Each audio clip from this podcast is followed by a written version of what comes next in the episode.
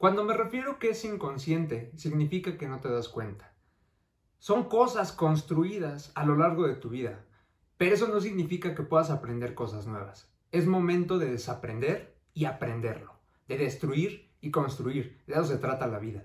Anteriormente, el liderazgo estaba catalogado en los jefes que gritaban y tenían que golpear la mesa para que todos voltearan e hicieran caso.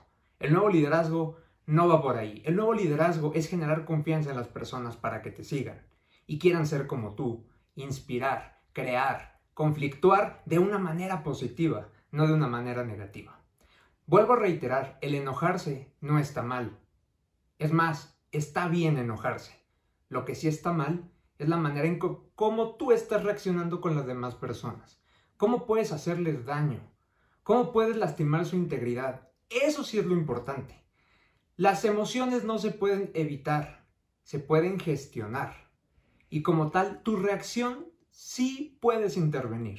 Sí puedes controlar tu reacción. No puedes controlar enojarte, pero sí puedes controlar gritar. Sí puedes controlar golpear. Sí puedes controlar manotear. Eso sí depende de ti. Manotear, gritar, insultar, eran una de las cosas que yo hacía anteriormente cuando no gestionaba esa ira o ese enojo. Pero ahora todo cambió.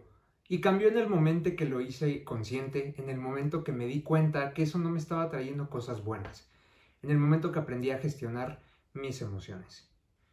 Eso es lo que quiero transmitirte en este video. ¿Y a qué me refiero? No está mal enojarse.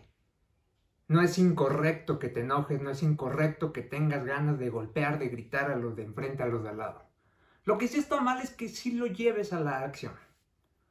Porque en ese momento estás infringiendo, estás lastimando, estás molestando a los demás. Eso sí es lo que está mal. Es importante que entiendas esta parte. ¿Cuántas veces has dicho o has escuchado, es que soy de temperamento fuerte?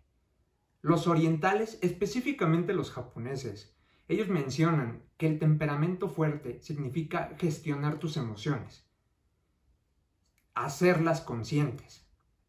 Eso es un temperamento fuerte. Por el contrario, un temperamento débil es aquella persona que se enoja y explota y grita y cree que tiene derecho de maltratar a los demás. Esa es la gran diferencia. ¿Tú en dónde estás? ¿Temperamento fuerte o temperamento débil?